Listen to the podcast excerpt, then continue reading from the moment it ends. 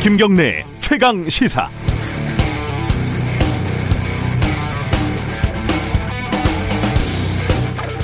답정 너. 어, 답은 정해져 있으니까 너는 대답만 하면 된다. 예, 어제 검증위에 어, 김해 신공항 사실상 백지화 발표를 보면서 어, 이 단어 많이들 떠올리셨을 겁니다. 발표 내용도 보면은 맞다 틀리다가 아니라 근본적인 검토가 필요하다였는데 앞으로 진행되는 일에는 결코 책임지지 않겠다 이런 단호한 의지가 엿보이는 절대 단호하지 않은 표현이었죠. 그 근본적인 검토가 필요한 이유도 공항 근처 산을 깎아야 한다 말아야 한다가 아니라 부산시와 협의하지 않았다는 절차를 문제 삼았는데 검증이란 과연 무엇일까? 어, 근본적인 검토가 좀 필요해 보였습니다. 여권에서는 절대 선거 때문에 이러는 거 아니라고 하는데 선거 전략으로 바라봤던 저만 참으로 속물 정치꾼이었구나 이런 근본적인 검토를 저도 해봤습니다. 물론 앞으로 이런 근본적인 검토는 정부에서 할 테니까 저는 지연 말단적인 검토를 한번 해보죠. 2016년에 19억 원 들여서 진행했던 프랑스 파리 공항 엔지니어링의 용역은 도대체 이건 뭐였죠? 어, 최소한 그때 이게 이게 잘못됐고 이거 이거 빠뜨렸으니까 앞으로 요렇게 요렇게 하겠다. 이 정도의 설득은 국민들한테 해야 되는 거 아닙니까? 김해 신공항 만든다면서 계획 세우는 데만 한 70억 들어갔다고 하는데 그 돈은 누가 책임지는 겁니까? 박근혜 정부에서 시작한 거니까 감옥에 있는 박근혜 전 대통령에게 청구라도 해야 하나요? 선거도 중요하고 정치도 중요하겠죠. 그런데 정치가 마음대로 못하도록 법도 만들고 규정도 만드는 거 아니겠습니까? 그게 위험한 걸 아니까요. 아, 정치만 난무하고 행정은 도대체 어디로 사라진 걸까요? 11월 18일 수요일 김경래 최강 시사 시작합니다.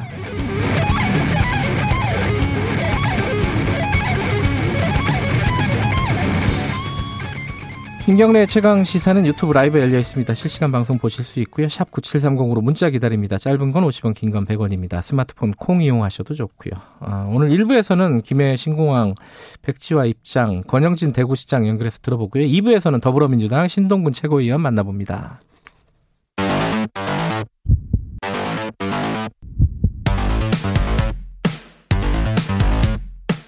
오늘 아침 가장 뜨거운 뉴스 뉴스 unboxing 네, 김경래 최강 시사 듣고 계시고요. 어, 뉴스 unboxing 민동기 기자 나와 있습니다. 안녕하세요. 안녕하십니까. 김민아 시사평론가 나와 계십니다. 안녕하세요. 안녕하세요. 어, 김해 신공항 얘기를 정리를 해보죠. 그 어제 검증위에서 발표한 내용을 민동기 기자 간단하게 좀 정리해 주시죠. 많이들 들으셨을 테니까. 그 안전, 시설 운영 수요, 환경, 소음 분야 이렇게 네 가지 분야에서 상당 부분 보완이 필요하다는 입장을 밝혔고요. 그래서 근본적인 검토가 필요하다고 얘기를 했습니다. 네. 2006년 노무현 정부가 이 동남권 신공항 사업을 시작을 했는데 정부가 네 번 바뀌었거든요. 네. 재검토를 거듭을 해와서 사실상 이제 다시 원점으로 지금 돌아온 셈입니다. 정세균 총리가 검증이 결과를 전달을 받았고요. 관계장관 회의를, 회의를 소집을 했는데 후속 조치 계획을 면밀히 마련을 해서 어, 동남권 신공항 추진에 추진에 차질이 없도록 하라 또 이렇게 음. 지시를 했습니다. 아, 저는 좀 어렵더라고요. 이 저희 뭐야 검증위 발표를 보면은 산을 안 깎는다는 결론을 내렸는데 그거를 협의를 해야 된다. 그 상식적으로 깎을 때 합의를 해야 되는 건데 놔둘 때도 협의를 해야 된다. 뭐 이런 게 법으로 정해져 있었던 모양이에요. 그렇죠? 네. 그, 그 그것도 잘 상식적으로는 잘 이해가 안 되는데 어쨌든 뭐 결론을 이렇게 내렸습니다. 뭐 어, 또 다른 문제가 뭐였다는 거죠? 지금 김해 신 공항의 문제는? 뭐 글쎄요 코로나19 때문에 비행기를 언제 탈지도 모르는데 말이죠. 그 김해신 공항을 뭐 지금대로 지금대로 운영을 해도 사실 검증이 발표의 내용을 보면 큰 문제가 없습니다. 별 음. 문제는 없는데 다만 이제 김해 신공항만 가지고 얘기할 게 아니라 뭔가 미래에 예를 들면은 민주당이 얘기하는 게 2030년에 중요한 뭐 국제 행사가 있고 뭐 이렇다는 거 아닙니까? 그래서 이런 미래의 여러 가지 것들을 어 좀 수용하기 위해서 뭔가 확장성이라든가 이런 게 필요한데 음. 예를 들면 소음 피해나 이런 것들에 있어서 이제 주변에 이제 그 지금 김해 신공항 주변에 이제 개발이 많이 돼 있기 때문에 이 주변 지역에 이제 소음 피해 이런 것들이 문제가 될 수가 있다. 이제 이렇게 결론을 내리고 있고 예. 또 이제 심야에 이제 운항을 하는 과정에서 이것도 이제 김해 신 공항이라고 전제했을 때는 이 심야 운행이 어렵다 이렇게 얘기를 하고 있는데 지금 여당에서 주장하는 가덕도 신공항의 장점이라고 얘기하는 게 지금 두 개를 얘기하고 있거든요. 주요하게는 24시간 이 비행기가 뜰 수 있다. 그리고 소음 피해로부터 자유롭다. 뭔가 그래서 퍼즐이 맞추어지는 것 같은 느낌이다라는 생각이 들 만한 그런 내용이죠. 나머지에 뭐 다른 여러 가지 내용에 대해서는 뭐 안전, 시설 운영 및 수요 뭐 이런 다른 내용들에 대해서는 별로 그렇게 지금 상황에서는 문제가 되지 않는다라는 게 검증 결론입니다. 음, 어쨌든 2016년도 그 용역 결과는 건설비도 많이 들고 바다를 매립해야 되는 부분이니까 그렇죠. 건설비도 많이 그거는. 이제 어 당시에 가덕도의 신공항을 만들 때는 이제 해상 매립을 해야 돼서 그 네. 비용이 너무 많이 들고 그게 총액 한 10조 원 정도 네. 든다라는 얘기였는데 근데 그 당시 평가 기준이 뭐 이 경제성 평가잖아요. 그러면 그 그렇죠. 근거가. 네. 근데 이번에 검증인이 경제성에 대해서는 평가를 안 네. 했기 때문에 그게 이제 문제다라고 하는 지적도 있고 네. 다만 또 그런 얘기도 있습니다. 이 당시 2016년에 그 어, 평가를 할 때는 밀양이냐 가덕도냐 이 문제가 있었는데 그렇죠? 밀양은 뭐 TK가 주장을 하고 가덕도는 PK가 주장을 한다 뭐 이런 구도가 있었는데 이 구도에 따른 정치적인 여러 가지 손해 이런 것도 사실은 그 당시에 평가 내용에 들어 있었기 때문에 결국은 애초에 이 성립됐던 그 구도 정치적 구도로부터 또 자유로운 그런 뭐 평가가 진행됐던 건 아니다 이런 지적도 있습니다. 그러니까 그때 2016년도의 결론이 오히려 정치적이었다 이렇게 또 주장을 하는 그렇죠. 쪽도 있긴 예. 하고요. 네, 어쨌든 이렇게 됐는데 그 근본적인 재검토를 해야 된다는 건데 그 말이 곧바로 가덕도로 연결되는 거는 아니죠. 지금 절차적으로 볼 때는 그죠? 어, 그렇지는 않은데요. 예. 근데 타이밍 타임라인을 보면 좀 이상하긴 예. 합니다. 왜냐하면 여권은 검증이 결과가 나오기 전부터요.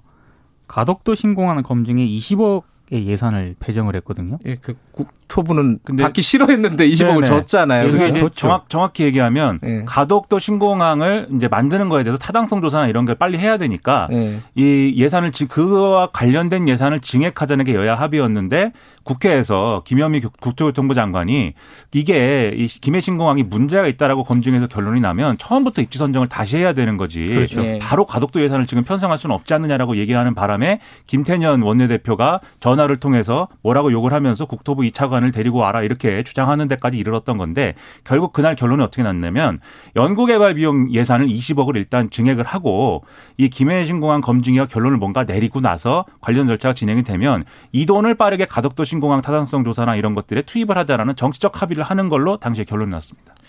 뭐 여당은 당연히 뭐 가덕도로 빨리빨리 진행해야 된다 뭐 이러고 있는 거고 뭐 여러 가지 뭐 세계 박람회 뭐 그런 것들 얘기하면서 하고 있는데 이 오히려 복잡한 거는 야당이더라고요, 그죠? 야당은 지금 입장들이 뭡니까? 국민의힘은 TK를 신경을 써야 되니까요. 예. 지금 가덕도 신공항 추진에 일단 손을 들어주긴 하고는 있습니다만 아, 김종인 비대위원장 같은 경우 이런 얘기를 하거든요. 정부 정책 일관성이 지켜지지 않는 건 유감이다. 음. 그런데 가덕도 신공항도 적극적으로 검토할 수밖에 없다는 그런 입장입니다. 예. 아무래도 부산시장 보궐선거를 또 국민의힘도 치러야 되기 때문에 부산 민심을 또 고려를 하지 않을 수 없는 그런 입장이고요.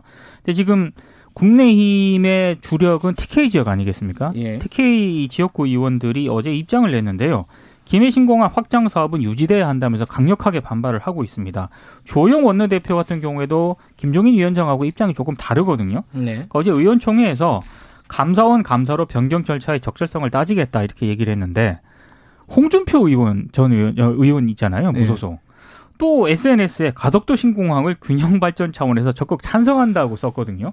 국민의힘 내부에서도 입장이 음. 서로 굉장히 다릅니다 지금. 뭐 홍준표 의원은 뭐 무소속이긴 한데 네. 홍준표 의원의 주장은 거의 이제 기본 공항입니다. 그래서 모든 지역에 공항이 있어야 된다. 아, 그래요? 네. 모든 아, 거점 지역들에. 예, 부항 아. 공항도 더 키워야 되고 뭐 어허. 양양 공항도 키워야 되고 뭐 이런 식이고 네. 지금 TK 지역에 사실 어, 반발하고 있지 않습니까? 네. 권영진 뭐 대구시장이라든가 강하게 반발하고 있는데 그런 의문을 가질 수도 있습니다. 예를 들면 지금 김해신 공항 확장안을 유지한다고 해도 별로 대구 경북에 득이 되는 건 없지 않는가. 그런데 왜 반발하는 것이냐 이런 의문을 또 가질 수가 있죠. 음. 근데 이 문제는 이제 지역 논리가 또 작용을 하는 건데 제가 이렇게 얘기가 나오는 걸 보면은 뭐 이런 얘기입니다. 일단 지금 어, 이 가덕도 신공항을 새로 짓게 되면은 이거는 이제 10조 원짜리 국비가 들어가는 뭐 10조 원보다는 줄어들 수도 있다고 하는데 설계를 네, 변경하면 어쨌든 이게 결국은 어, 부산 경남에 그 정도의 국비가 들어가는 사업이 되는데 지금 어, 별개로 대구 경북에는 투입되는 돈이 없지 않느냐. 지금 뭐 대구 경북 지역에 통합 신공항을 만드는데 그것은 이제 군공항을 이전하는 것을 어 전제로 해서 만, 하는 것이기 때문에 이건 기부대 양여 사업으로 진행이 되는 거여서 국비가 투입, 투입되는 사업이 아닌데 대구 지역은 통합 신공항이 되니까 가덕도 신공항도 만들어도 된다라는 논리는 받아들일 수 없다. 이런 분위기고 또 김해 신공항이 백지화가 되면은 가덕도 신공항하고 통합 신공항 두 개가 다 공멸될 수 있다라는 즉 통합 신공항이 동래 공항이 될 수 있다라는 이런 우려가 있는 것이어서 결국은 돌고 돌아 이것도 지역 논리다. 음. 지역 개발 논리다. 이렇게 볼 수가 있는 얘기죠. 그렇죠. 뭐 농반 진반으로 어, TK 지역 주민들은 우리도 보궐선거 했으면은 이런 결과가 안 나왔을 텐데. 라고 하는데, 어, 이 얘기 들으면 기분 나빠하시겠는데, 김, 권영진 시장 좀 있으면 연결합니다. 연결해서 얘기 좀 들어보도록 하겠습니다. 어, 그래서 이제 어떻게 되는 거죠? 앞으로는, 어, 국토부에서 어떻게 하겠다라고 밝혔나요? 정확하게? 다시 뭐 원점에서 그 검증위에서 얘기한 근본적인 재검토를 하는 건가요? 아니면 뭔가 어떻게? 입지 선정을 해야 됩니다. 이 그렇죠. 절차가 없을 네. 수는 없습니다. 애초에 뭐 이 절차도 뭐 패싱할 수 있다 여당이 뭐 여당 뭐 쪽에서는 그런 얘기를 인터뷰로 하더라고요. 그렇죠. 그런 네. 얘기도 나왔는데 네. 기본적으로 이걸 패싱하는 것 자체는 정치적으로 부담이 상당하기 때문에 음. 일단은 국토부가 입지 선정 절차를 거치겠지만 다만 입지 선정 절차를 거치는 과정에 가덕도는 당연히 주요 후보이다라고들 음. 예상할 수 있는 거죠. 왜냐하면 과거에도 이 어, 신공항 논의에서 밀양이냐 가덕도냐에 문제가 있지 않았습니까? 그리고 네. 밀양 밀양이라는 선택지가 지난번에 이제 2016년에 타당성 조사할 때는 밀양이 2등이고 1등이 김해신공항, 2등이 밀양이고 3등이 가덕도였는데 어쨌든 밀양 가덕도라는 선택지도 여러 이제 지역 중에서 여러 입지를 고려해서 이제 선택한 후보군이었기 때문에 지금 와서 뭐 다른 후보군을 또 새롭게 발굴하는 것은 어, 좀 더 이제 어려운 논리고 결국은 가덕도로 결정이 되지 않겠느냐라고들 생각을 하는 것 같습니다. 상식적으로 생각하면은 그때 2016년도에 는 어 아까 말씀하신 TK 쪽에 그 통합 신공항 얘기가 확정이 안 됐을 때였잖아요. 그렇죠. 그러니까 그 확정되고 났으니까 밀양으로 가기는 쉽지는 않을 것 같은데. 그렇죠. 그렇죠. 기술적인 문제가 아니라 이런 수요나 이런 걸 따져 보면은 민주당에서 어제 기자회견 열어 가지고 예. 가덕도 신공항 특별법 발의를 선언을 했거든요. 특별법. 예. 그러니까 그 특별법을 해야지 빨리빨리 진행이 되는 거죠. 그렇죠. 지금 속도전이니까. 그러니까 예. 민주당은 가덕도로 가겠다라는 거죠 지금. 음. 예. 어, 뭐 정해진 것 같은데 아까 말씀드렸던 답정너 같은 느낌은 답정너죠. 예, 네. 있는데 그래도 아마 절차 아까 말씀하신 대로 이게 정치적인 부담이 상당히 있기 때문에 절차나 이런 부분에서 좀 지켜봐야 될 부분이 있는 것 같습니다. 어, 이 얘기는 좀 이따가 계속 권영진 시장하고 신동근 의원하고 할 테니까 여기까지 하고요. 정치권 얘기 잠깐 해볼까요? 그 이낙연 대표가 지금 어 관훈 토론이었죠 어제? 관훈, 관훈 클럽 토론. 네, 토론회에서 어, 여러 가지 좀 중요한 말들을 했어요. 뭐 관심 가는 말들 중에 윤석열 총장에 대한 얘기가 있었습니다. 여기 뭐라고 했죠? 그러니까 정치적 중립 시비 예. 그리고 검찰권 남용 논란 등을 불식시킬 생각이 없다면 본인이 거취를 선택해야 한다. 이낙연 대표답지 않은 그런 발언을 했고요. 음. 그리고 그 자리에 있는 한 공직자로서 합당한 처신을 해야 한다라고도 얘기를 했습니다. 아, 그리고 이런 얘기도 했는데요. 검찰 개혁 과정에서 이번 일이 빚어진 게 본질이다. 마치 음. 두 사람의 싸움인 것처럼 비치는 것은 아쉬운 일이다라는 입장도 밝혔고 그러면서 윤 총장이 정치적 중립성과 검찰 독립성에 대한 시비를 받는 것 자체가 아쉽다 이렇게 얘기를 했습니다. 윤 총장에 대해서는 상당히 세게 얘기를 했고요. 나가라는 거네요. 그렇죠. 반면에 추미애 법무부 장관에 대해서는 스타일 면에서 조금 아쉽다. 그러니까 화법 등 태도 문제를 지적하는 선에 그쳤거든요. 음. 이른바 추미애 윤석열 갈등에서 이낙연 대표가 추미애 장관 쪽을 확실히 손을 들어준 것이다라는 평가가 나오고 있습니다. 그러니까 이거를 이제 윤석열 사퇴해라 이렇게 이제 읽는 언론들의 해석이 상당수고 음. 사실 그런 측면이 있는데 또 굳이 또 단서를 달지 않았습니까? 예. 검찰권 남용하고 정치적 중립성 논란을 그대로 둔다고 한다면 그러면 스스로 거취를 정리해라. 그러니까 지금처럼 할 거면은 이런 그렇죠. 네, 예. 그런 얘기인데 예. 이게 결론적으로 얘기하면은 좀더 이제 진위를 좀 보자면 뭐 이런 얘기인 거죠. 지금 예를 들면 많은 언론들이 추미애 장관과 윤석열 총장이 대립하고 있다 이렇게 해석을 하지만 네. 결국 추미애 장관이 아닌 다른 사람이 법무부 장관이었으면 지금 뭐 달랐겠느냐 뭐 이런 생각도 해볼 수가 있는 거죠. 결국은 음. 검찰 개혁을 하겠다는 정권의 어떤 뜻이 관철되는 과정에서 일어나는 불, 불가피한 뭐 이런 논란이다 이 얘기를 하고 싶었던 것 같고 네. 그리고 윤석열 총장에 관련해서는 정치적 중립성에 대해서는 분명히 이제 국정감사장에서 윤석열 총장의 발언 때문에 네. 이 문제가 확대 된 그런 문제가 분명히 있습니다. 그렇기 때문에 뭐 윤석열 총장이 발언을 주워 담든지 네. 뭐 해명을 하든지는 필요한 게 맞는 것 같은데 다만 검찰권 남용 이 문제에 대해서는 정확히 이게 뭘 의미하는 건지는 이낙연 대표가 추가로 설명을 했으면 좋을 것 같고요. 이게 뭐 월성이록이 조기폐쇄 수사를 말하는 것인지 아니면 그 이전 문제를 얘기하는 것인지 그러면 윤석열 총장이 이 문제를 어떻게 그러면 해소해야 된다는 건지 그런 얘기를 해줬으면 더 좋았겠죠. 그런 얘기까지는 못하죠. 그리고 어제 좀 중요한 얘기가 부동산하고 중대재해기업 처벌법 관련된 얘기였는데 부동산이야 뭐 사과하고 여러 가지 대책들을 내놓을 이제 정부에서도 내놓을 예정이니까 좀 지켜보도록 하고요. 중대재해기업 처벌법 이게 좀 모호하더라고요. 이게 이낙연 대표가 하겠다는 건가요? 안 하겠다는 건가요? 이게? 그러니까 재정에는 찬성을 하고요. 예. 국회 법사위가 심의하면 받아들이겠다. 여기까지만 보면 전적으로 찬성을 하는 것 같은데 그 뒤에 얘기가 더 중요한 것 같습니다. 예. 산업안전보건법 등 상충 여부와 법 체계 정합성을 따지는 것이 당연하다 이렇게 음. 얘기를 했거든요.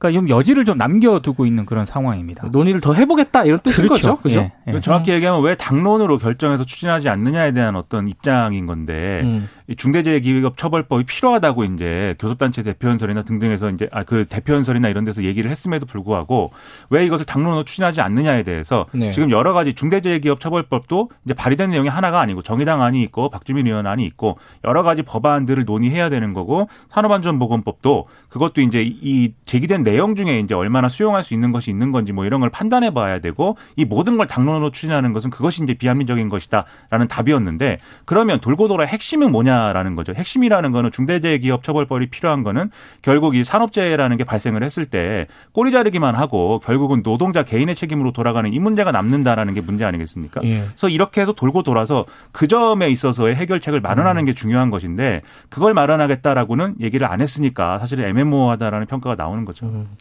오늘 김이나 평론가가 입이 풀린 것 같습니다. 아, 그런가요? 무슨 일 있었어요?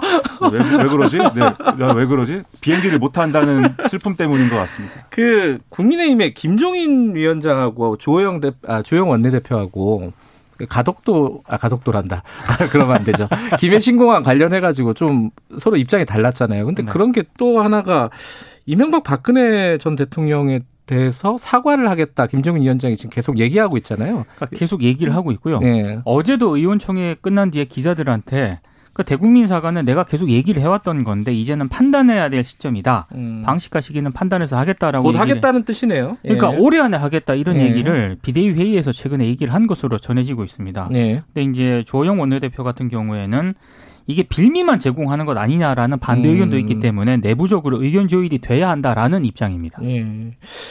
두 사람이 많이 좀 다른 것 같아요. 그죠? 뭐 경제 3법 여기서 좀 다르고. 그죠? 그렇죠. 이게 그래서 뭐 주호영 원내대표는 좀 보수적인 입장이고 김종인 비대위원장은 선거라든지 대선이라든지 재보선을 의식해서 중도 확장을 하려는 거 아니냐. 뭐 이런 이제 그런 의도들이 부딪히고 있는 거 아니냐. 각각의 당내의 그런 다른 의견들을 대변하고 있는 거 아니냐. 이런 이제 해석이 나오는데 뭐 일부 이제 당내 관계자들은 결국 일종의 역할 분담의 문제이지 충돌의 문제는 아니다. 뭐 이렇게도 설명을 하고 있거든요. 음. 결국은 이제 그 재보선이나 대선까지 가는 과 정에서 주자나 후보와 연결돼야 이게 사실은 충돌의 문제가 되는데 지금은 그냥 각자가 필요한 말을 각자 좋을 대로 이제 하고 있는 게 아닌가 이런 생각입니다. 알겠습니다. 오늘 여기까지 하죠. 두 분 고생하셨습니다. 고맙습니다. 뉴스 unboxing 민동기 기자 김민아 시사평론가였습니다. 김경래 최강 시사 듣고 계시고요. 지금 시각은 7시 38분입니다. 최강 시사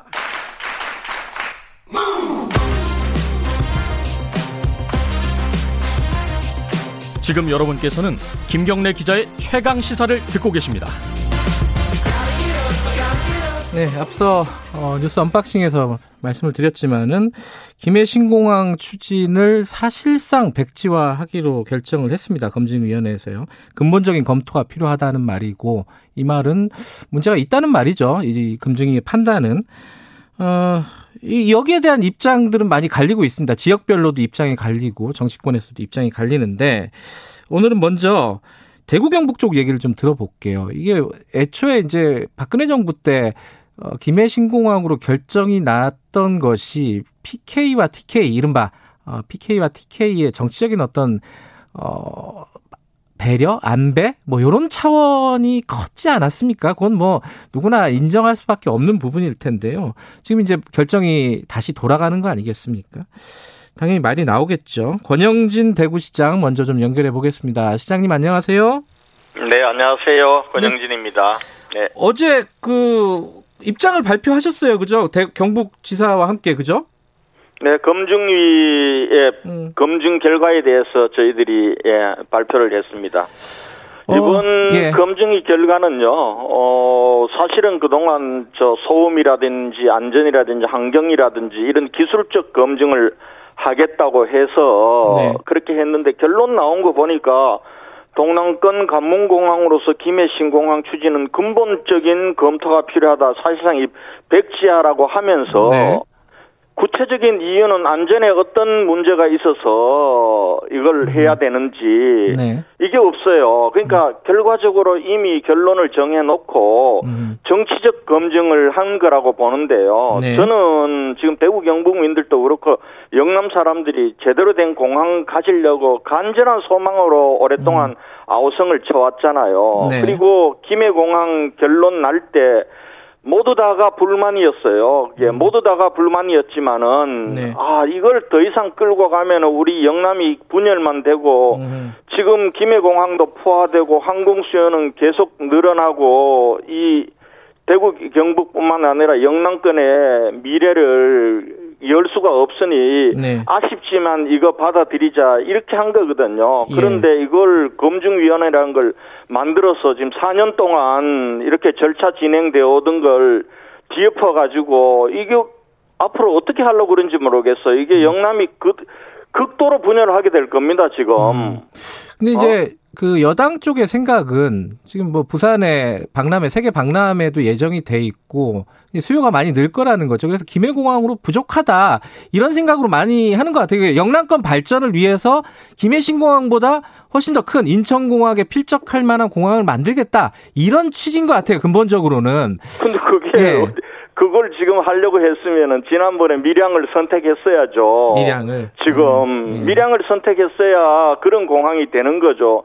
저희 대구 경북뿐만 아니라 이 부울경을 포함 영남권 전체는 네. 제대로 된 앞으로 지금 항공 물류 시대인데 제대로 된 이 물류공항 공항이 있어야 영남권 전체에 예. 발전이 있다는 게 다 동의해요. 그러니까 그동안 계속해서 이거 요구해 왔던 거 아니에요. 음. 그러나 그게 결과적으로 가덕조냐 밀양이나를 놓고 네. 부산하고 사실은 대구 경북 경남 울산은 전부 밀양을 찬성했었어요. 네. 부산의 일부 정치인들 중심으로 이거 가덕도 계속하는 바람에 음. 저는 그래서 아마 말도 되지도 않는 김해 공항으로 이렇게 갔다고 보는데요. 네.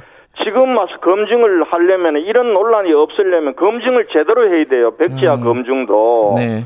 지금 보세요. 검증은 근본적인 검토가 필요하다. 이거 백지화 하라고 해놓고 이유는 보면은 안전의 이유가 지금 현재 그동안은 돛대산이 가장 안전의 문제였는데 그 얘기는 하나도 없어요. 새로 오봉산이라든지 엄- 임호산이라든지 경운산에 문제가 있다고 그랬는데 이걸 깎아야 될지 아니면 그대로 놔두고 될지 이 얘기도 없어요. 다만 이걸 도도되고 깎아내도 되는데 이거 하- 그대로 두려면은 부산시장 동의를 구해야 되는데 이 절차가 없었다는 걸 안전에 가장 한- 중요한 문제로 들었단 말이에요. 네. 또 하나 미래 확장 가능성이 없다고 얘기를 해요. 예. 지금 이거는 2056년도에 3,800만의 항공 수요를 가지고 하는 거예요. 그러면은 2056년도까지 3,800만이 적게 계산돼서 이게 미래 하- 확장을 더 해야 된다는 거지. 아니면은 2056년 이후 되면은 5천만, 6천만이 될 거기 때문에 그때 확장 가능성이 없다는 거 이런 게 전혀 없어요. 음흠. 그러니까 제가 보건대는 이거는 짜맞춰 놓고 이거를 결론을 내놓고 백지화로 간 거다. 그리고 지금 정부는 아직도 이거 백지화를 선언을 안 하고 있어요. 네. 그러니까 음. 그런 면에서 제가 볼 때는 이미 정해진 수순대로 가고 있다. 그러나 이것으로 인해서 국채 사업이 하루아침에 이렇게 뒤집혀지고 네. 다시 영남권이 분열돼서 할 걸 생각하니 끔찍합니다. 끔찍해. 음. 정말. 여당 왜쪽 이렇게 몰고 가는지 모르겠어요. 예, 여당 쪽의 인터뷰나 이런 나오는 얘기들을 들어보면은 이 선거 때문이 아니다. 어, 부산의 발전, 그러니까 영남권의 발전을 위해서 그런 것이다라고 얘기하는데 여기에 대해서는 어떻게 생각하십니까? 아이고 그건 자다가 소도 웃을 얘기 아닙니까? 솔직히 말하면은 네. 내년 선거에 표되니까 하는 거죠. 표 되려고 하니까 이거 한두 번 울겨 먹은 게 아니에요. 그동안은 대통령 선거 중심으로 네. 그리고 국회의원 선거 중심으로 하다가 이제는 보궐선거마저도 이걸 영남권을 끊임없이 분열시키고 네. 가덕도 안 됩니다 이거 가덕도로 그렇게 호도하면서 음흠. 지금 내년 보궐선거 이겨 보려고 하는 거는 삼척 동자도 알 일인데 그걸 음. 보궐선거 때문에 아니라고 얘기하면은 그걸 누가 믿겠어? 나는 그런 게 더 저열하다 이거예요. 음. 차라리 부산시장 선거 놓칠 수 없는데 차라리 이거 나중에 발표하느니 지금 발표한다. 솔직히 이렇게 얘기하고 하세요. 음. 솔직해져라. 근데 그 얘기도 해요. 그러니까 2016년도에 지금 그 김해신공항으로 결정이 날 때 아까 이제 말씀하셨잖아요. 그 영남권의 분열이 더 이상은 안 된다라는 어떤 합의였다라고 말씀하셨는데 그게 정치적인 어떤 결정이었다. 그래서 지금 저- 다시 어, 정상화 시켜야 된다. 지금 이제 그때 정치적으로 잘못 결정한 부분을 요 의견에 대해서는 어떻게 생각하십니까? 정상화 시키려면 밀양 신공항으로 돌아가면 돼요. 정상화 시키려면은 그때 가덕도는 자연 입지적으로도 공항이 안 되는 걸로 결론 났고 할주로 한 번 놓는데 10조 이상이 들어요. 음. 그리고 앞으로 거기에 확장 가능성은 더 없습니다. 거기는. 음. 거기는 공항이 안 되는데요. 근데 그걸 제가 볼 때는 부산의 정치권 몇몇하고 예. 부당선 업자하고 건설업자 카르텔이 계속 이거 가지고 부산 시민들도 속이고 영남권 전체를 어렵게 만드는 거라고 저는 봐요. 근데 지금 그 TK 그러니까 대구 경북 쪽에 어, 신공항 입지가 이제 결정이 됐잖아요. 그죠? 통합 신공항. 그거는 완전히 다른 문제예요. 예. 이거는요. 예. 군공항 이전 및 지원에 관한 법률에 따라서 군공항이 이전해 가는데 음. 네. 민간공항은 여기 둘 수 없으니까 따라가는 거예요. 음. 지금 김해 신공항 확장하는 데는 7조 이상의 국비가 들어요. 예. 그런데 여기는 국비가 안 들어요. 음. 그래서 우리가 지금 굉장히 고민하고 있어요. 대구 경북민들 모두가. 음. 이거는 대구시가 군공항을 먼저 지어주고 예. 그리고 지금 현 부지를 국방부로부터 받아서 거기서 군공항 지어준 것에 대한 그 비용을 뽑는 방식으로 법이 만들어져 있어요. 네. 그거하고 지금 김해공항 국비로 7조 이상 들어가는 거하고 완전히 달라요. 만약 음. 그거 비교하려면은 네. 우리 대구 경북 통합 신공항 건설에도 수조는 국비를 음. 책정을 해놓고 그 비교를 하라고 하세요. 그러니까 이건 완전히 다른 사업이에요. 이거는 사실 이제 본질적으로는 이 대구 경북 쪽에서 이 반대하는 이유 중에 하나가 이 공항을 어디에 놓느냐, 가덕도에 놓느냐, 뭐 김해 신 공항을 새로 짓냐 이 문제가 아니라 이 국비가 얼마나 투입이 되느냐, 그러니까 돈이 어느 지자체에 어느 정도로 지원이 되느냐 이것 때문에 벌어진 일 아니냐 결국은 뭐 이렇게 보는 시각도 있더라고요. 그거는 표피적으로 보는 거고요. 예, 지난번 우리가 동남권 신공항, 영남권 신공항, 남북권 신공항 정권마다 이름은 바꾸었지만은 영남에 제대로 된 공항 만들겠다고 할때 예, 지금 이제 부산은 가덕도였고 예. 그리고 또 김해 저 경남이나 울산이나 이런 쪽은 또 밀양이었고 예. 대구 경북은 원래는 영천이었어요. 예. 그런데 영천은 지금 영남권 골고루 접근성이 나쁘니 예. 우리 대구 경북 땅이 아닌 밀양이라 하더라도 대구에서 70km 떨어져 있어요. 네, 거기라도 우리가 동의를 해줘야 영남권 전체를 위한 그런 공항이 된다. 음. 그렇게 지금 한 거예요. 그렇게 네. 해서 밀양 공항을 지지를 했는데 가덕도도 아니고 밀양도 아니고 그리고 김해공항 확장을 신공항이라고 결론을 내려버린 겁니다. 예. 지금도 대구 경북민들이나 영남 사람들은 제대로 된 공항을 가져야 된다는 건 다 동의해요. 음, 음. 그러나 이것이 영남권 전체의 공항으로 골고루 함께 잘 살 수 있는 공항이 돼야죠. 음. 지금 그런 절차를 밟으라 이거예요. 하려면은. 예, 지금 국민의힘의 그 조호영 원내대표가 감사원 감사가 필요하다. 뭐 이런 얘기를 했습니다. 여기에 동의하십니까? 아니 이걸 정부가 만약에 지금 예. 검증위원회에서 나온 백지하는 네. 백지하를 결론을 낼 수 없는 검증이에요. 이건 네. 정치적 검증인데 제가 이렇게 어제 나온 것만 살펴봐도 네. 이걸 정부가 이걸 믿고 백지화 시켜가지고 간다라는 거, 그러면은 이 검증이 제대로 됐는지 안 됐는지 감사원 감사 아니라 국회에서 해야 되지 않겠어요? 이 음. 중요한 국책 사업을 4년 동안 질질 끌다가 하루아침에 백지화 시키는 걸 그냥 가만히 국회가 보고 있는 거는 국회 자기 그 책무를 방기하는 거죠. 근데 이제 민주당 입장은 지금 특별법이라도 만들어서 더 빨리 신속하게 진행하겠다는 입장이거든요. 그럼 이거 어떻게 대응하시겠습니까? 그 우선은요 예. 두 가지예요. 하나는 지금 이 여러 가지 문제가 있다고 검증위원회에서 나왔잖아요, 예. 그죠? 예. 그러면은 이 문제를 치유할 수 있는 문제인지 보완할 수 음. 있는 문제인지부터 검토를 해야 돼요. 네. 지금 거기서 어제 내가 검증위원회 발표 보니까 이 사람들 제대로 검증한 게 아니에요. 음. 그리고 이걸 백지할 이유도 없는 걸 결론은 백지하로 냈어요. 네. 그러니까 검증위원회의 문제 제기를 정부가 다시 한번 음. 아 이거는 치유할 수 있는 건지 보완할 수 있는 건지를 한번 들여다봐야 되고요. 네. 만약에 아 예. 정말 여기서는 안전에도 문제가 있고 엄청난 소음 피해가 있고 진짜 미래 항공 수요는 엄청난데 3,800만 계산한 건 잘못됐다 이렇게 되면은 네. 새로 가야지요 새로 음.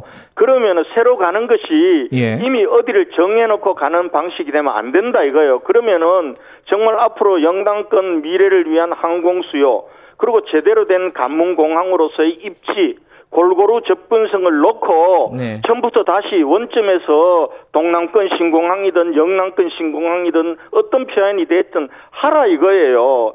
이미 어디를 딱 정해놓고 음. 네. 수순으로 몰고 가는 거는 법을 만들든 뭘 만들든 이거는 있을 수 없는 일이죠. 네. 알겠습니다. 어제 그 검증이 발표에 대해서 어, TK 쪽 반응을 먼저 좀 들어봤습니다. 오늘 말씀 감사합니다. 네, 감사합니다. 권영진 대구시장이었고요. 2부에서는 더불어민주당 쪽 얘기도 들어봐야겠죠. 어, 신동근 최고위원 연결해서 어, 신공항 관련된 검증이 발표 얘기도 들어보고 오늘이 또 공수처 이게 추천하는 마지막 날이라고 여당이 어, 정해놓은 날입니다. 이거 앞으로 공수처 어떻게 되는 건지 법이 바뀌는 건지 이런 얘기도 함께 좀 들어보도록 하겠습니다. 어, 잠시 후 8시에 돌아옵니다.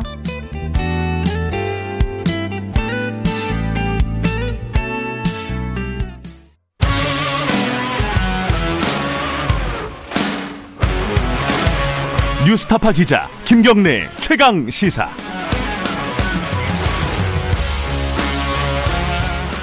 네, 어, 김경래 최강사 2부 시작하겠습니다. 1부에서 어, 김해 신공항 백자 사실상 백지화죠. 이 문제에 대해서 권영진 시장, 대구시장 얘기 좀 들어봤고요. 2부에서는 신동근 더불어민주당 최고위원 얘기 좀 들어보겠습니다. 더불어서 지금 신동근 최고위원은 법사위원이기 때문에 어, 추미애 윤석열 갈등, 뭐 그리고 공수처장 뭐 이런 얘기도 좀 여쭤볼 게 좀 많습니다. 신동근 의원님 연결돼 있습니다. 안녕하세요. 예, 반갑습니다. 신동근 의원입니다. 네. 아, 그 신공항 얘기부터 좀 해보죠. 그 지금 권영진 시장 얘기도 그렇고 일부에서는 어제 그 검증위의 얘기가 이치에 맞지 않다. 이제 뭐 별 문제 없다는 과정을 통해서 그 백지화하겠다는 결론을 내린 거 아니냐 사실상 뭐 이런 식의 분석하는 사람들이 있더라고요. 어떻게 보십니까?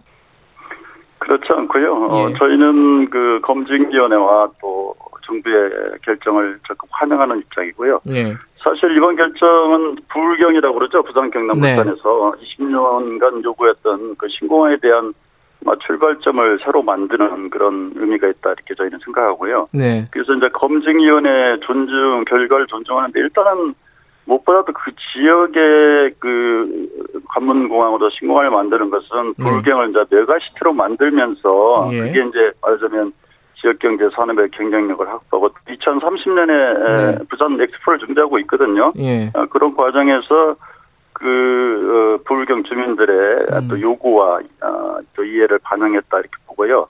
또 실질적으로도 저희가 보면 이게 이제 그 저 24시간 운행 가능이라든지 예. 또 여러 가지 연구 용역이라든지 이런 걸 거쳐서 된 문제이기 때문에 이걸 뭐 전체적으로 해석하는 건 저는 맞지 않다 이렇게 생각합니다. 근데 이제 검증위의 결론은 근본적인 검토가 필요하다는 거잖아요. 네, 그러니까 맞습니다. 결론을 안 내린 거란 말이죠. 이 지금은. 어, 이건 어떻게 봐야 됩니까? 결론을 안 내렸다고 하지만 말하자면 네. 그동안에 이제 박근혜 정부 당시에 이게 불경 주민들의 요구와도 상관없이 예. 아마 그, 어, 경북 대구 경북과의 줄타기 과정에서 아마 그냥 김해 신공항 확장으로 네. 이게 네. 결론을 내리지 않았습니까? 그래서 그 문제를 백지화시켰기 때문에 예. 아마 새로운 공항을 검토는 출발점이 될 거라 이렇게 판단합니다. 뭐 가장 뭐 중요한 쟁점 중에 하나가 이 선거용 아니냐. 지금 보궐선거 몇 달 안 남았는데 선거 전에 이런 검증 결과 발표하고 뭐 신공항 다시 추진하는 게 다른 신공항을 추진하는 게 선거용 아니냐. 여기에 대해서는 뭐라고 말씀하시겠습니까? 저희가 지금 저 어, 보궐선거가 있, 있는 건 올해 이게 일이 발단이 사단이 생겼잖아요. 오가전 시장 문제가. 네네. 근데 이제 불경 검증단 문제는 이게 1년 6개월 전부터 이미 네. 총리실 산하 검증위원회에서 네. 어, 11개월 검증해왔기 때문에 이게 그 당시에는 부산 보궐선거가 예상되지 않았어요. 네. 네? 그리고 어쨌든 간에 그러면 어, 뭐 어떤 정권 기간 내에 선거가 굉장히 많을 텐데 예. 보궐선거가 됐던 아니면 뭐 지방선거가 됐던 예. 대선이 됐던 그러면 선거 앞두고는 정책 결정하지 말라는 얘기인데 음. 그러면 지금 저 미루면 그러면 네. 바로 뒤에는 보궐선거 뒤에는 대선 때문에 또 미루라는 그런 논리 아니겠습니까? 음흠. 그리고 또 하나는 이제 이게 검증위원회가 100% 민간으로 구성돼 있어요. 네. 그래서 이게 무슨 특정 정당에서 이걸 자지우지할 그런 사항은 아니다. 예. 이렇게 말씀드리겠고 그다음에 또 하나는 이제 검증위원회가 김해 신고항 주변 산을 깎으면서 이게 법제처가 유권 해서 거기를 어쨌든 간에 장애물 절취 시에는 지자체가 협의해야 된다 이러지 않았습니까? 예. 그래서 그 지자체 의견을 듣지 않고 당시에 김해 신공항이 발표됐기 때문에 이런 여러 가지 문제들을 종합적으로 음. 판단해서 한 거지 이게 정치적으로 선거용은 아니다 이렇게 말씀드리겠습니다. 근데 이제 민주당은 특별법을 발의한다는 입장인 것 같아요. 어, 지금 가덕도 신공항을 사실상 그 결정 나기도 전에 추진하려는 거 아니냐. 그 전에 이제 연구용역비를 책정한 것도 그렇고요. 이건 어떻게 보십니까? 일단 저희가 이제 아까도 초기에 말씀드린 예. 것처럼 이게 이제 20년 이상 불경 지역 주민들의 어떤 요구가 있었고요. 예. 그리고 아까도 말씀드린 것처럼 2030 부산 엑스포가 준비되어 있어서 그때까지 네. 말하자면 이 신공항을 완성하기 위해서는 시간이 이렇게 많지가 않습니다. 네. 설계라든지 또 입지 설계 그다음에 또 뭐 공사까지 포함하면 그렇기 때문에 어 저희는 특별법 제정과 음. 또 어, 예산 확보를 통해서 이 문제에 대해서 적극적이고 신속하게 음. 지원하겠다는 게 저희 입장이고요. 예. 실제로 이 문제와 관련해서는 지금 김종인 저 예. 어, 국회 비대위원장 예. 또 이정배 정책위장도 만약에 이렇게 결정되면 힘을 싣겠다 이렇게 말씀하지 않았습니까, 그죠? 음. 예, 예. 야, 야당은 좀 입장이 갈려 있는 것 같은데, 음, 그죠? 그런데 이 어, 가덕도로 갈지 말지는 원점부터 다시 검토해야 되는 거 아니냐 원칙적으로는 이게 이제 국토부 입장 아니겠습니까? 그러면은 지금 특별법 발의하고는 좀 배치되는 거잖아요. 어, 어떻게 보세요 이거는? 국토부는 저는 국토부는 그간에 뭐 음. 정권과 상관없이 쭉 추진했던 일련의 관성적인 어, 정책 결정 관행이 있었다고 저는 보고요. 네. 그런 점에서 저는 국토부가 아마 그렇게 발표한 거라고 보고 음. 그러나 아까도 말씀드린 것처럼 어떤 데 입지를 할 건가는 저는 뭐 첫째는 공항으로서 입지가 제일 중요하겠죠, 그죠? 예. 뭐 소음 문제라든지 24시간 음. 비행이 가능하냐, 안전하냐, 네. 또 그게 이제 뭐 여러 가지 접근성이 좋냐, 뭐 여러 가지 문제들이 고려돼야 되겠지만 무엇보다 네. 또그 지역 어, 지자체나 주민들의 요구 사항이 저는 굉장히 중요하다 음. 이렇게 보고요. 네. 뭐 그런 수용성을 전혀 검토하지 않고 정책을 채우지는 채울 수는 없기 때문에 예. 어, 저희는 뭐이 어, 문제에 대해서는 부산 가덕도로 결정된 건 아니지만 네. 지역 주민들의 요구가 많고 또 네. 실질적으로도 그 문제에 대해서는 어, 여야 간에 서로 합의할 수 있는 부분이 있다 이렇게 음. 봅니다. 근데 거기 이제 야당 쪽에서는 그 얘기도 해요. 그 이제 사대강 같은 사업도 이제 타당성 조사나 이런 것들을 어 패싱을 하고 진행된 측면들이 굉장히 많잖아요. 이번도 이렇게 되면은 나중에 문제되는 거 아니냐 이 걱정에 대해서는 어떻게 보십니까? 저희가 지금 타당성 용역비를 이번에 네. 세우려고 그러고 있죠. 음. 네, 그래서 그 부분에 대해서는 저희가 어, 용역 진행할 거고 또 네. 실제로 지난번 김해 신공항을 결정하는 과정에서도 가덕도 신공항이라든지 다른 데를 전혀 검토하지 않은 게 아니거든요. 가덕도가 3등 했잖아요, 그때. 예, 예, 물론 예. 그렇긴 합니다만 그래도 어쨌든 간에 검토했던 그런 사안들이 있다 네. 이렇게 말씀드리겠습니다. 어, 지금 이제 그 내년 선거 선거 때문이라고 이제 야당은 보는 시각들도 꽤 있는 것 같은데 네. 그런데 지금 이제 그 부 그러니까 대구 경북 지역 주민들은 아까 이제 대구 권영진 시장도 얘기했지만은 아니 영남권 신공항을 만든다고 하면서 가덕도에다 만들면은 이게 대구 경북은 소외되는 거 아니냐 이 부분은 좀 고민될 것 같아요 민주당 입장에서도 어떻게 보세요? 네, 저희가 뭐 그 부분도 네. 어, 일종의 고민되지 않는 부분은 아닙니다만 네, 어쨌든 대구는 대구 신공항을 네. 얼마 전에 발표하지 않았습니까? 예. 어, 그래서 저는 뭐 어, 대구 신공항이 그 부분에 대한 물론 완전치는 않지만 일정하게 보완책이 저는 네. 될 수가 있다 이렇게 생각을 하고 있습니다. 신공항 문제 하나만 더 여쭤볼게요. 조영 원내대표가 이거 감사 받아야 된다 이런 얘기 했잖아요. 그 김종인 위원장과는 좀 다르게 이거 어떻게 보십니까?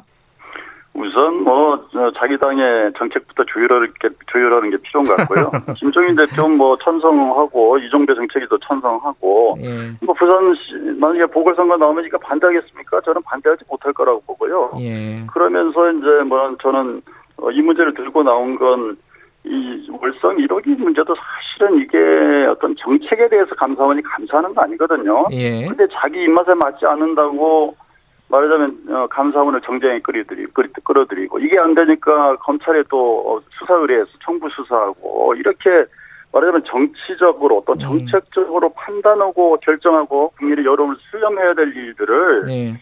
이걸 무조건 그 검찰이나 감사원의 판단에 맡기고 저는 그건 정쟁화시키, 시키려는 의도이고 옳지 않다 이렇게 음. 생각하고 있습니다. 어쨌든 뭐 선거 때문에 야당도 이렇게 적극적으로 반대하기는 쉽지 않다고 아까 신동근 의원께서도 말씀하셨는데 이 선거 때문에 그럼 이 중요한 의, 사 결정이 좀 두루뭉술하게 이렇게 넘어가가지고 나중에 큰 문제가 되는 거 아니냐 혹시 국민들은 이 걱정도 있을 거예요 분명히. 아니 선거 때문에 그가 네. 아니고 저는 오히려 예. 김해 신공항 과정이 저는 박근혜 정부 당시에 선거를 앞두고 졸속으로 저는 아. 결정된 사안이다.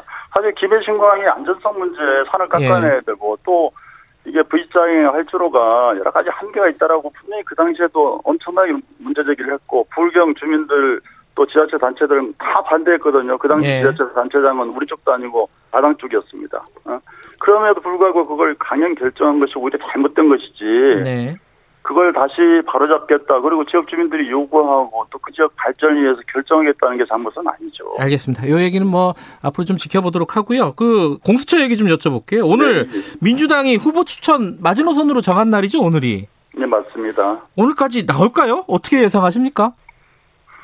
저는 역시 예상했던 대로 저는 공수장 추천이 파행으로 가고 있다 보는데요. 파행으로, 예. 네, 말하자면 이게 이제 국민의힘이 그동안 넉 달을 갖다가 이게 지금 공전시켜 온 거 아닙니까? 예. 그러면서 어, 뭐 마지막에 뭐 어거지로 추천하면서 추천위원을 또 뭐 공수처는 태- 태어나서는 안 될 괴물이라고 그러는데 공수처를 반대하는 분이 공수처장을 추천한다는 건 사실은 이게 논리 모순- 모순인데 그런 네. 분들을 추천했고 또 지난 2차 회의 결과를 보니까 이게 통상적으로 추천을 절차라 같으면 네. 이게 정상적인 것 같은 경우는 첫 번째 회의를 하면 회의 운영 방식과 일정을 정할 거고 그죠? 예. 예. 그다음에 저 어떤 분을 추천해야 될지 원칙을 정할 거 아닙니까? 그죠? 예.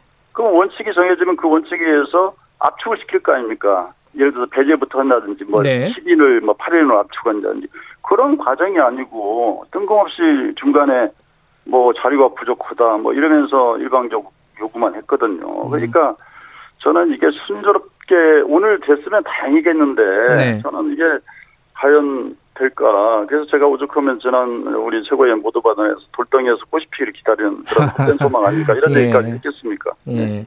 그런데 이제 사실은 마지노선이라고 하는 거는 오늘까지 안 되면 그 다음에 어떤 액션이 있을 거다. 사람들은 그렇게 생각할 수 있지 않겠습니까? 민주당이 맞습니다. 그러면은 공수처법 개정하거나 뭐 이런 조치를 취하게 되는 건가요? 저희가 아시다시피 아까도 말씀드린 것처럼 7월 10일이 이게 공수 출범일인데 네. 벌써 네 달 이상이 공정이 돼 있거든요. 네. 돼 있거든요. 그래서 예. 저희가 말 그대로 어, 기다리고 인내와 끈기를 가지고 기다려 왔는데 네. 더 이상은 저희가 기다릴 수 없다. 그리고 국민들도 이 검찰 개혁 문제를 가지고 벌써 1, 1년 이상 느, 어, 이렇게 지속되면서 피로감을 굉장히 느끼고 있습니다. 네. 그래서 저는 검찰 개혁을 위해서도 그렇고 또 어, 또, 어, 뭐, 국민들의 여망을 위해서도 반드시 공수처장을 신속하게 저는 추천해서 네. 이, 그 검찰개혁 국면을 완료시켜야 된다 이런 생각을 갖고 있기 때문에 오늘 안 되면 네. 정기국회 내에서 어, 저, 이, 공수처법 개정안을 통과시키기 위해서는 지금 12월 9일이 마지막 본회의를 잡혔지 네. 않습니까? 예. 그렇다면 그 전에 저는 저희들은 음. 어, 지금 25일로 어, 법사위 소위가 열, 어, 어, 지금 예정돼 있습니다만은 소위와 또 전체 상임위 통과를 통해서 네. 법안을 상정할 수밖에 없다 이렇게 아. 예, 명확하게 말씀드립니다. 아, 오늘 안 되면은 어, 법안 통과를 추진하겠다 이런 말씀이시네요. 네, 그, 그렇습니다. 그건 뭐 음. 이낙연 대표님을 비롯해서 네. 어, 김태현 대표도 누차 밝혔고 저희 최고위원들도 모두 발언에서 밝혔던 바가 있습니다. 근데 야당에서는요 주호영 원내대표가 그 얘기를 했잖아요. 청와대 감찰관하고 같이 가보자. 특별감찰관하고 이 특별감찰관 이게 3년째 공석이잖아요. 그건 맞는 얘기고요. 그 요거 정도는 들어줄 수 있는 건가요? 어떻게 되는 건가요? 이거는? 전 저는 저 뜬금없는 얘기라고 보고요. 공처 음. 출범을 지연시키기 위한 핑계일 뿐이죠. 예, 다시 말해서 예를 들어 서 GTX 나왔는데 예. 이제 뭐 저 옛날에 했던 뭐 전차 전 전차 다시 저 하자 이런 얘기가 똑같은 거죠. 지금 음. 공수처 자체가 없었을 때 특별감찰관이 말하자면 청와대나 고위공직자에 대한 그, 그 말하자면 감찰하는 그런 예. 부분인데 예. 이미 공수처 좋은 게 나왔는데 구태여 뭐 옛날로 돌아가자 이게 말이 안 되는 거고요. 저는 어 이 문제 그리고 또 이 문제에 대해서는 이미 이미 9, 9월 달에 김태현 원내대표가 그렇게 하자 하고 했거든요. 예. 근데 이제 그 당시에는 뭐 국민의힘에서는 전제 조건으로 어? 예. 이거 먼저 하면 공수처 받아들이겠다 뭐 음. 이런 식으로 또 얘기를 했단 말이죠. 그래서 예. 그, 그 당시에도 이 지연됐던 그리고 이미 무산된 얘기를 이제 와서 또 공수처장 추천 직전에 한다는 건 사실 이게 도의적으로도 맞지 않는 거죠. 그래요. 근데 이게 좀 이상한 게 3년 넘게 어, 한 4년째 횟수로는 지금 공석이잖아요. 이거는 사실 공수처와 관계없이 좀 문제가 있는 거 아니에요? 뭐 그런 부분들에 대해서는 네. 그 나름대로 어 당시에 뭐 그 있었던 이석수 그 예. 감찰관 문제도 그렇고 그 당시에도 사실 이게 굉장히 파행적으로 운영되었던 뭐 그런 여러 가지 음. 과정들이 저는 있었을 것이다 이렇게 봅니다. 음. 그 윤석열 총장 관련돼서 이낙연 대표께서 거취를 언급을 한 겁니다. 사실 그 본인이 선택을 해야 된다. 지금처럼 정치적인 중립, 중립성 시비나 어, 겸- 검찰권 남용 논란 요걸 불식시킬 마음이 없다면 선택을 해라. 이거 나가라는 얘기 아닙니까? 그죠?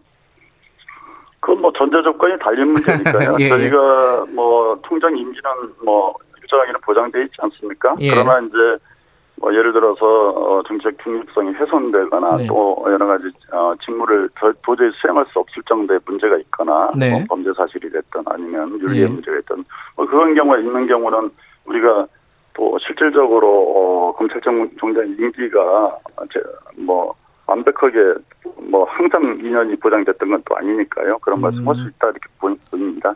근데 여당 대표가 어, 임기 보장된 말씀하신 임기가 보장된 총장, 검찰총장에 대해서 이제 거취 문제를 얘기하는 게 적절하냐? 뭐 이렇게 보는 시각도 있을 것 같아요. 요거는 부담스럽지 않으십니까? 아니 오죽하면 그런 얘기를 했겠습니까? 오죽하면? 예, 아. 예. 그렇게 봐야 되고요. 예. 근데 이게 사실 추미애 윤석열 이 갈등이 너무 오래돼 가지고 누가 옳든 그르든 간에 피로감이 쌓인 건 사실인 것 같습니다. 국민들 사이에. 이 어떤 방식으로든지 좀 해결을 해야 된다. 그뭐 인사가 될 텐데 어떻게 해결이 돼야 된다고 보세요? 저희는 이렇게 봅니다. 그러니까 예. 이 지금 뭐저 추미애 장관과 윤석열 총장의 갈등 문제도 결국은 저는 갈등의 본질은 검찰 개혁에 대한 저는 저항이다 이렇게 보고요. 네. 뭐 실제로 어, 검찰 총장이 대체적으로 수사 지휘권이라든지 이런 문제에 대해서 본인이 받아들이지 못할 경우에는 사표를 썼거든요. 응? 그러니까 이게 이제 검- 그러지도 않으면서 어, 앞에서는 받아들인다고 뒤에서는 저항하고 좀 이런 문제들이 됐고 음. 물론 이제 추미애 장관과 윤 총장 두 분의 캐릭터가 굉장히 저는 봤을 때는 강한 것 같아요. 그러다 보니까 이제 예. 강대강이 부딪히다 보니까 실제로 제도 개혁은 뒷전으로 가고 사람과의.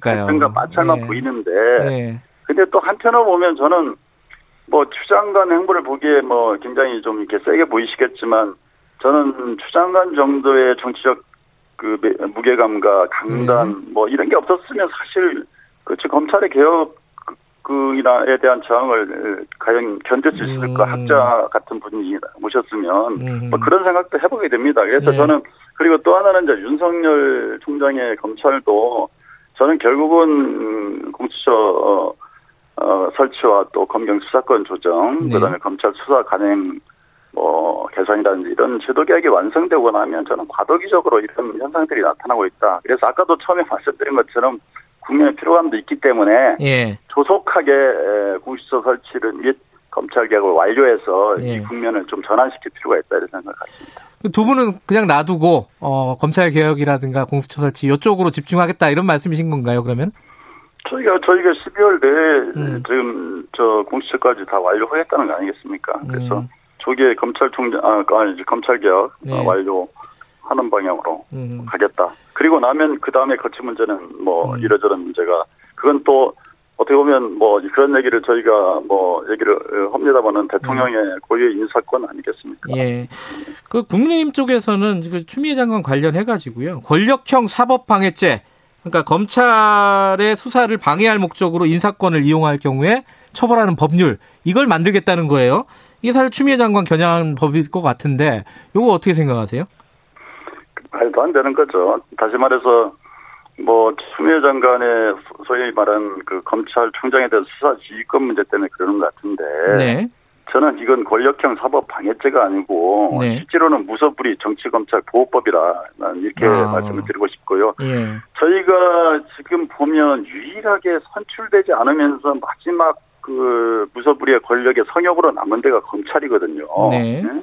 지금 뭐 국정원이라는데 안기부 이런 아 국정원이나 이런 어, 말하자면 예. 군사 정보 기관도 다 개혁되고 있지 않습니까? 네. 그런 상황에서 지금 핵심은 뭐냐면 이게 공수처 설치라든지 검경 수사권 조정을 통해서 검찰의 권한 분산과 민주적 통제거든요. 네. 이게 선출되지 않는 권력이면서 말하자면 어, 독립성만 주장하면서 무소불위의 권력을 통제도 안 받으면 이게 사실 음. 문제가 있는 거거든요. 그래서 그 민주적 통제에 말하자면 그냥 그나마 방안 중에 몇 가지가 있는 게 인사권하고 예산권하고 네. 그다음에 검찰총장에 대한 수사 지휘권이거든요. 예. 그 이걸 없애버리겠다면 검찰 개혁하겠다는 얘기가 아니고 무소불위의 검찰을 더 강화시켜주겠다 이런 얘기죠. 음. 네, 말이 안 되는 얘기라고 생각합니다. 알겠습니다. 오늘 여기까지 드릴게요. 고맙습니다.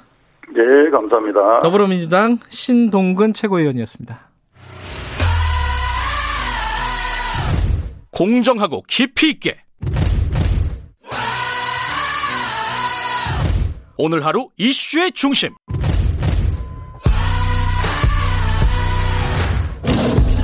김경래의 최강 시사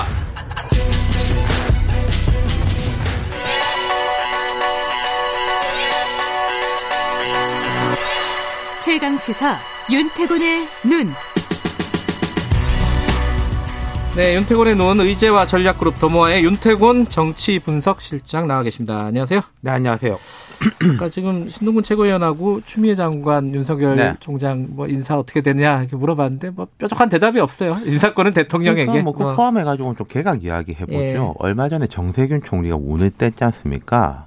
연말보다는 빠르게 시작된다. 두 번에 나눠서 할 것 같다.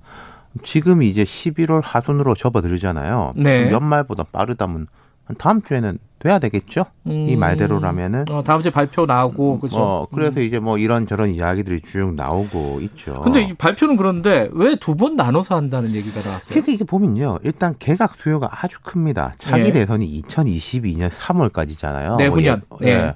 그럼 뭐 11월에 개각하고 하면 인사청문회 하고 하면 뭐 연말 그다음 뭐 1월에 하면 이제 연초 이렇게 되는데 이번에 들어오는 장관은 큰 사고를 치지 않는 이상 끝까지 간다고 음, 1 년밖에 봐야 안 되겠죠? 남았으니까. 예, 예. 예.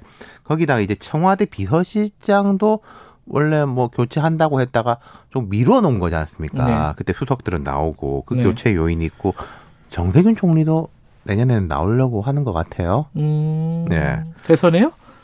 보고 그러는 거겠죠. 뭐 음. 요즘 이제 정 총리 지지율도 좀 오르던데. 음, 그러니까 이걸 이제 한꺼번에 다 하기 현실적으로 어렵고 이번하고 연초 이렇게 두 번 나눠서 한다. 음, 이게 제 이야기가 아니라 이제 여당 쪽의 여권의 이야기인데 예. 뭐 진짜 그런가 싶기도 한 게 예.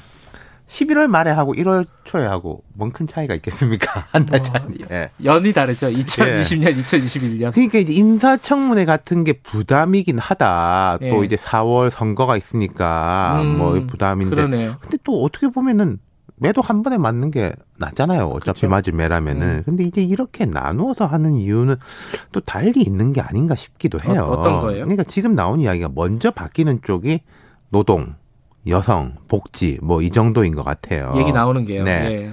예. 11월 개각, 음. 1차 개각. 이 여성분은 능력 부족이다. 이 여당에서 교체론이 많이 나오고 있습니다. 말실수도 좀 있었고. 네. 솔직히 말해 여성부 장관이 정치적 배경도 없고 방패막이가 돼줄 사람도 없어 보여요. 음. 뭐 본인이 자초한 면도 있겠지만은 근데 이게 노동부 장관 같은 경우에 이재갑 장관은 관료 출신으로 일 잘한다 평가 듣는 사람이에요. 음, 그렇군요. 네. 음.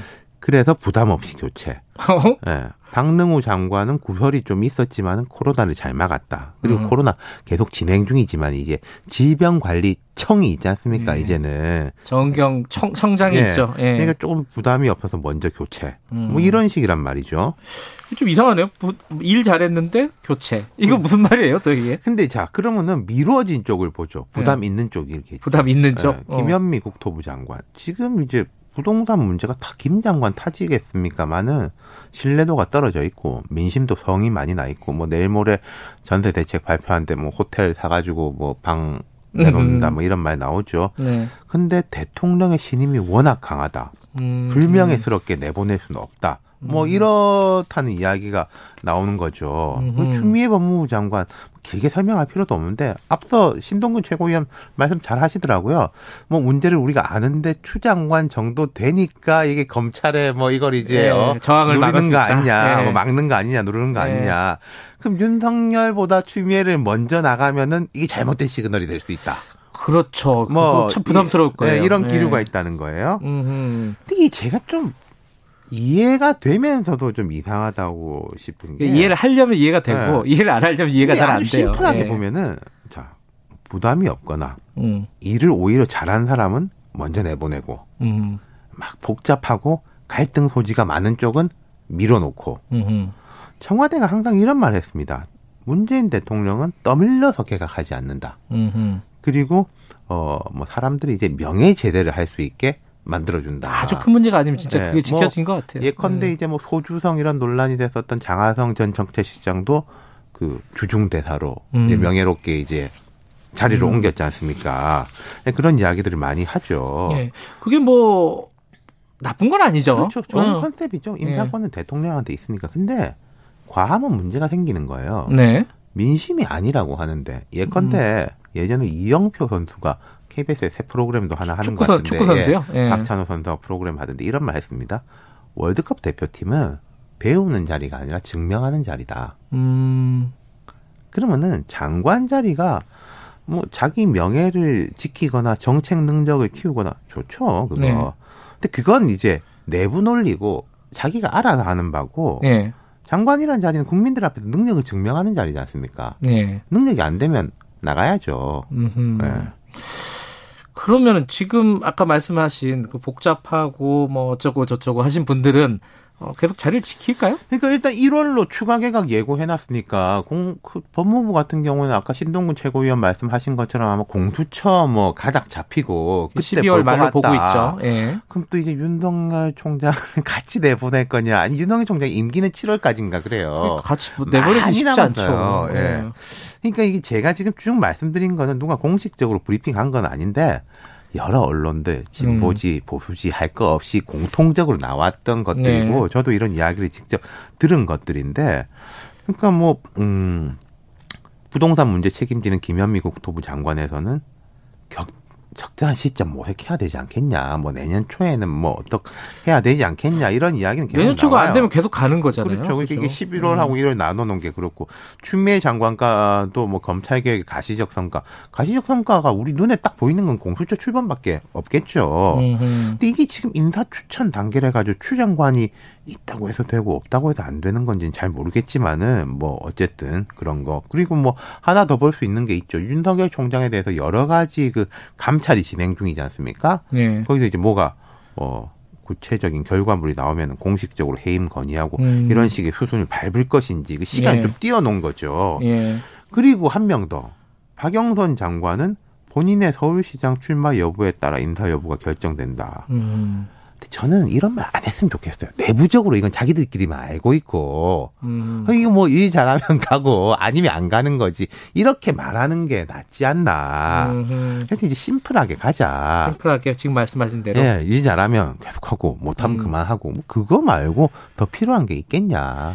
근데 요번 서울 선거는 특히 부동산 문제가 쟁점이 될 가능성이 높은데. 아이 그러니까요. 김현미 장관을 어떻게 인사 조치를 하는 게 나을지 아닐지 이거 계산하지 않겠어요? 뭐 양쪽 다 부담이 있겠지만은 안 하면은 계속 더 커지는 거 아니겠습니까? 음. 그거는.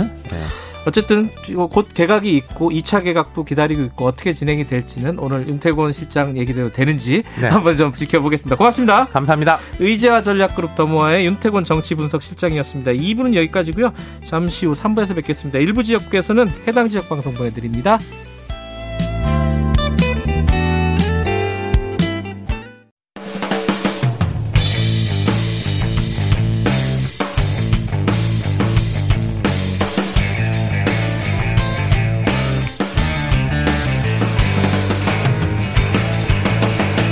김경래의 최강 시사. 네, 김경래 최강 시사 3부 시작하겠습니다. 어, 지난주였죠. 그 전태일 열사가 어, 근로기준법을 준수하라고 외치면서 분신한 지 50주년이 50주년이 된 날이었습니다. 어, 50년 동안에 많은 것들이 변했겠지만 또 많은 것들은 그대로고 오히려 후퇴한 곳도 있습니다. 노동의 사각지대 어, 어, 어떤 이 부분들을 저희들이 좀 연속적으로 돌아보고 있습니다. 오늘은요. 요양보호사 얘기를 좀 해볼게요. 이 코로나 사태 이후에 사실 가장 어, 일선에서 고생하시는 분들 중에 한, 어, 한 부, 그 부분인데, 좀 제대로 된 처우라든가 어떤, 어, 법적인 보장이라든가 이런 부분들이 안 되고 있다고 합니다. 어떤 부분이 가장 큰 문제인지 얘기를 좀 자세히 좀 들어보죠. 어, 요양보호사 일을 실제로 해 오셨고요. 지금은 전국 요양 서비스 노동조합에 계십니다. 전지현 사무처장님 자리에 모셨습니다. 안녕하세요. 네, 반갑습니다. 그럼 노, 지금은 노조 전임하시는 건가요? 네 네네. 아, 언- 언제부터 노조 전임하셨어요? 어, 저희 2018년 예. 한 8월부터 시작을 했고요. 음, 그 전에는 방문요양센터에서 그때는 사회복지사로 한 1년간 일을 하다가 일을 음. 그만두고 네. 이렇게 올라왔습니다. 그러면 요양보호사 일을 하신 지는 2013년도에 음. 주간보호센터 일을 시작으로 해서 어, 요양원도 에서도 좀 한 8개월 일을 했었고요. 어허. 근골격계 질환으로 한 2년 쉬었다가 다시 아하. 방문요양 센터에서 그냥 복지사로 일을 하, 했었습니다. 그러니까 일하신 지는 2013년부터니까 한 7년, 예, 좀 8년 이 길게. 정도 된 거고 근골격계 질환이라면은 그게 일하시다가 다치신 그- 거예요? 다쳤다기보단 어, 질환이 생긴 예, 거네요. 어르신들이 워낙 무거우니까 아, 제가 이렇게 감당이 잘 안 됐던 것 같아요. 아, 그래서 실제로 이제 어깨랑 손목이 많이 나가서 어. 어르신들 들다가 이렇게 낙상 위험이 좀 노출이 돼서 제가 아, 제가 불안해서 그냥 좀 쉬면서 치료하고 해서 한 2년 정도 쉬었었어요. 그런 질환을 겪고 계신 앓고 계신 요양보호사분들이 꽤 있나요? 대부분이시죠. 아 그래요? 예. 아까 무거우니까 어르 이게 사람이 무겁거든요. 예. 한 3개월 정도 일하면 바로 오더라고요. 그러니까 우리가 이렇게 아무리 가벼운 이 마우스 이렇게 까짝까짝 예. 해도 이거 몇 년 하면은 손목 네. 아프고 어떤 사람들은 그 정형외과 다니고 예. 이런단 말이에요. 근데 사람 몸무게가 뭐 작으면 50kg, 60kg고 많으면 또 무거우신 분들도 많고 그죠. 근데 이제 특히 요양 관련해서는 어르신들은 대부분 이제 노인성 질환, 그러니까 뭐 음. 편마비가 있으시거나 이렇게 몸을 아예 못 가누시는 분들이 많으시니까 네. 저희한테 지탱할 수밖에 없어요. 네. 그래서 그렇게 들다가 이렇게 그게 이제 계속 매일 되니까 음. 그런 게 당연히 오더라고요. 그 산재 처리 하셨어요? 안 되죠. 안 돼요? 예. 왜안 돼요, 그거는? 저희가 산재 받기가 어렵습니다. 뭐냐면? 예. 이 저희가 대부분 요양보사들이 연령대가 좀 높으니까 예.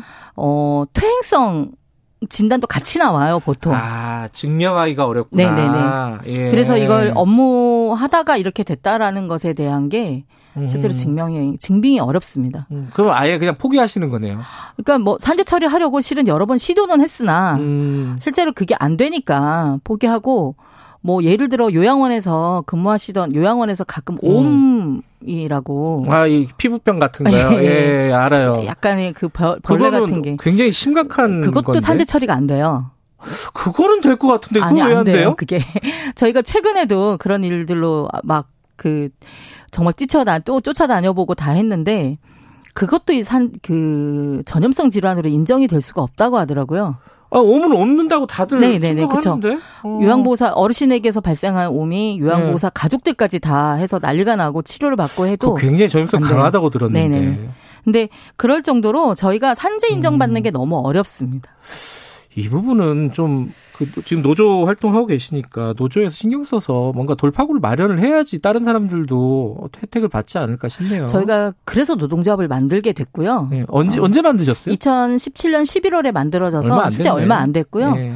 그리고 이런 현실에 대해서 저희가 이제 계속 우리 요양의 현실이 이렇습니다라는 얘기를 하는데 저희는 전태일 50주기를 음. 맞이해서 저희도 이제 음, 광화문 청사 앞에서 기자회견 형식으로 진행을 네. 했었는데 실제 저희는 근로기준법 준수 예. 말 그대로 산재, 네. 병가, 연차, 그 임금 제대로 받는 거 이런 것조차도 안 되니까 그런 걸 근로기준법을 제대로 지키게 해달라. 50년 이런 전게 얘기한 저희- 거 아니에요? 그렇죠. 근데 요양은 이제 시작을 하고 있는 거죠 저희가. 아, 하나하나 좀 얘기를 좀 네. 여쭤보겠습니다. 지금 요양보호사가 아까도 말씀하셨는데 방문도 있고 뭐 아까 무슨 센터 같은 데서 일하시는 분들도 네. 네네네. 있고 또 요양원에서 일하시는 되게 복잡해요. 아, 그렇죠. 전체적으로 봐한 어느 정도 돼요 우리나라에? 요양보호사 선생님들을 일하시는 요양보호사, 현재 장기 요양기관에 일하시는 음. 요양보호사들은 한 47만 명 정도 장, 올해 숫자네요. 6월, 7월에 예. 이렇게 그 대충 집계된 게 그 정도라고 들었고요. 네. 어, 2019년 12월 말을자로 확인된 거는 44만 명이라고 발표가 됐더라고요. 근데 그 사이에 어르신이 계속 늘고 있기 때문에 어, 1년에 어르신은 10만 명 가량 는데요. 이용자들이. 아하. 그러면 요양보호사들은 거기에 따라서 보통 8만 명 가량 늘고 음. 있거든요. 그래서 실제 일하시는 요양보호사가 방, 이 장교양 기관에서 일하시는 요양보호사가 이만큼 되고요. 그리고 말씀하신 것처럼 주간보호센터, 음. 요양원, 방문요양 크게 하면 세 가지 예. 틀로 볼수 있는데 주야간 보호센터는 유치원처럼 어르신들이 등하원을 하시는 거예요. 예. 그래서 노치원이라고도 표현을 하고 있는데 아. 이렇게 집에서 어, 그 요양기관으로 왔다 갔다 하시면서 음. 그러니까 조금 거동이 되시는 분들이신 거고요. 네, 네. 그다음에 방문 요양은 어르신 집으로 예, 예. 저희가 찾아가서 서비스를 제공하는 음흠. 형태고요. 이 서비스 시간도 다 이렇게 정해져 있습니다. 숙가상으로. 네. 요양원은 어르신들 생활하는 공간으로 음흠. 해서 실제 이 그 요양원에서 근무하시는 분들은 한 8만 명 가량 되시는 걸로 저희가 추정이 되고요. 음. 제가 기관에서 근무하시는 분들은 38만 명이라고 최근에 정부 발표 자료로 제가라고 하는 거는 주야간 보호센터랑 요양 방문 음, 요양 음. 두 가지 일을 하시는 분. 그럼 합하면은 거진 한 30, 100만 정도 되는 47만 거예요? 아니 그러니까 그 다 합쳐서 47만 아, 다 명. 합쳐서 예. 47만. 네네. 아, 한 50만 명 되고 이거 적지 네네. 않은 숫자예요, 그죠? 그럼요. 앞으로 계속 는다는 얘기고. 계속 당연히. 늘고 있죠. 예. 그럼 이 50만 명 되는 이 요양보호사들의 노동 조건이나 이런 부분들을 좀 살펴봐야 되는데 오늘 뭐 짧은 시간에 다 얘기를 할 네. 수는 없고요. 어, 그거부터 좀 여쭤볼게요. 이 제가 듣기로는 야간 수당을 못 받는다. 음. 왜 이게 언뜻 생각나요. 저도 이제 요양원 취재를 많이 해봤거든요. 아, 해보면은 밤에 주무시잖아요. 네. 그, 그 어르, 어르신들이 네네네. 주무시면은 그걸 다 케어를 해줘야 해드려야 되지 네네네. 않습니까? 근데 그 밤에 일하는 게 수당이 안 나온다 제대로. 네. 그왜 그런 건지 어느 정도 수준인지 좀 먼저 좀 네. 말씀을 해주세요. 어, 첫 번째로 휴게 시간에 대한 문제가 있고 휴게 두, 시간. 예, 음. 두 번째로는 휴게 공간에 대한 문제도 있습니다. 네. 첫 번째로 휴게 시간은 네. 근무 형태가 8시간 3교대가 아니에요. 다. 네. 그러니까 8시간 3교대인 것은 요양기관들 중에 16%밖에 되지 않더라고요. 네. 나머지 80% 이상이 뭐 이렇게 15시간 야간에 15시간 이상 근무 음. 그리고 아니면 24시간 근무 24시간 맡겨도 아직도 있어요. 24시간 근무 48시간 휴게 시간인데 28시간 근무하시 24시간 근무하시는 데들은 휴게 시간이 최대 11시간까지 지금 현재도 있습니다. 아, 그럼 그러니까, 그러니까 24시간을 근무하는데 11시간을 급여를 못 받고 일을 하고 있는 거죠. 그럼 11시간은 왜 못 받는 거예요? 그러니까 이제 그게 휴게 시간이다. 라는 건데 아. 이게 이제 요양 기관에서는 우리는 쉬고 있다라고 표현을 해요. 저희가 사진도 저희가 모아봤는데 예, 유튜브 어, 라이브 보시는 분들은 아, 이 사진 이, 이 앞으로 한번 좀 들어주세요. 아, 이렇게요? 아니, 저 저한테 줘보세요. 예. 예. 그러니까 이 사진이 뭐 무슨 사... 그게 어, 보면 어르신들 방이에요. 어르신들이 있는 공간에 바닥에다가 저렇게 지금 그나마 저기는 매트가 있는데요. 예. 원래는 야외용 돗자리 깔고 자는 곳들도 많아요. 그러니까 어르신들이 누워 있는 일종의 병상이잖아요. 예, 병상이죠. 병상들 사이에 바닥에다가 그쵸. 그냥 그- 돗자리 지금- 깔고 주무시는 지금도 거죠. 보면 야외 야외 돗자리예요. 이게 예. 밑에 깔린 게 그거 하나 깔고 주무시는 예, 거구나. 그게 6시간 15분이 그분들의 휴게 시간입니다. 근데 저렇게 음. 6시간 15분을 쉬라는 건데 6시간 못 잘 걸요, 이 자세로. 못 자죠. 그리고 어르신들 방에서 잠을 잘 수가 없고요. 네. 그래서 이게 이거는 이제 휴게 공간도 잠깐 쪽잠 자는 거 아니에요? 그렇죠? 휴게 공간도 문제지만 휴게 시간에 대한 게 이렇게 11시간까지 실은 무급으로 저희가 요양원에 있는 거고요. 음. 실제로 휴게 시간이라고 하지만 어르신들은 언제나 호출을 하시거든요. 그럼요. 밤에 또 몸이 예. 불편하거나 화장실을 가거나 그리고 이게 배회하시는 분들도 되게 많으세요. 치매가 아, 있고 이러시니까 많이, 많이, 많이 들었습니다. 그 얘기도. 예. 예. 배회를 많이 하시니까 실제 저희는 잠을 잘 수가 없고 어르신을 따라다닐 수밖에 없어요. 무슨 사고가 날지 모르니까. 사고 나면 또 책임져야 되잖아요. 그렇죠. 저희가 다 또 책임지게 되어 있으니까. 예. 그래서 저희는 이게 휴게 시간이라고 하지만 실제 휴게를 할 수가 없고 휴게 시간이 긴 만큼 실제로 저에게 돌아와야 될 수당이 저에게 돌아오지 않는다라는 문제가 하나 있고요. 예. 또 하나 휴게 공간의 문제는 지금처럼 이렇게 어르신들의 있는 방에서 생활을 하거나 아니면 이렇게 빨래거리나 이런 공간에 거의 회의실 같은데. 아 근데 이런 게 실은 이제 휴게실도 아니고 뭐 하여튼 이상한 공간에 공간 이름은 휴게실이라고 붙여놨어요. 근데 이름 붙이는 예, 거야. 이름만 뭐. 붙여놨죠. 예. 근데 이렇게 되는데 여기도 8시간 정도 휴게 시간. 이런 식이니까 쉴 수도 없는 공간의 문제도 있어요. 그래서 뭐 법적으로는 휴게 시간이 긴 경우는 휴게 공간을 마련하게끔 되어 있어서 휴게실이라는 이름은 다 붙여놨지만 실제 저희가 쉴 수가 없고 또 업무의 특성상 어르신들이 밤에 호출을 하는데 그러니까 주간에는 낮에는 요양보호사들이 음. 뭐 이렇게 나- 주간 근무자들은 두 그렇죠. 명이나 세 예. 명씩 이제 세팅이 돼서 근무를 하는데 야간에는 이렇게 휴게 시간이 있어야 되기 때문에 혼자 있는 경우가 많아요. 음. 근데 혼자서 최소 18명에서 35명까지 제가 보는 걸 봤고요. 때로는 두 개 층을 왔다 갔다 해야 돼요, 혼자서. 음. 이거는 쉴 수가 없는 거잖아요. 그래서 짝꿍이 있다고 짝꿍 쉬라고 하고 저 혼자 두 개층 왔다 갔다 한다는 게 말이 안 되기 때문에 우리 요양보사들이 결국은 쉬지 않고 그냥 그 시간을 다 버티고 계시는 거죠. 그 이게 그 아마 청취자분들 중에도 그렇게 생각하시는 분들이 있을 거예요. 아니 뭐 어르신들 주무시면은 그때 쉬는 거 아니냐? 밤새도록 자면 돼요. 거기다 수당을 왜 주냐? 그렇게 생각할 수도 있겠지만 저는 그거는 저도 이제 야간 당직들을 해보잖아요. 네.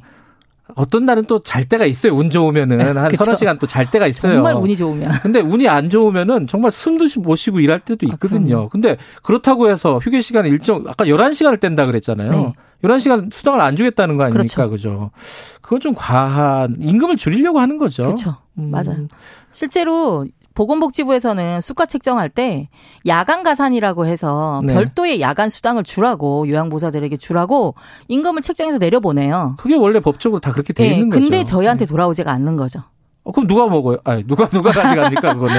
어, 네. 최근에 보건복지부를 국정감사원에서 감사를 했더라고요. 작년에. 네. 그래서 올해 이제 4월 말인가 아마 네. 그게 발표가 됐었는데 네.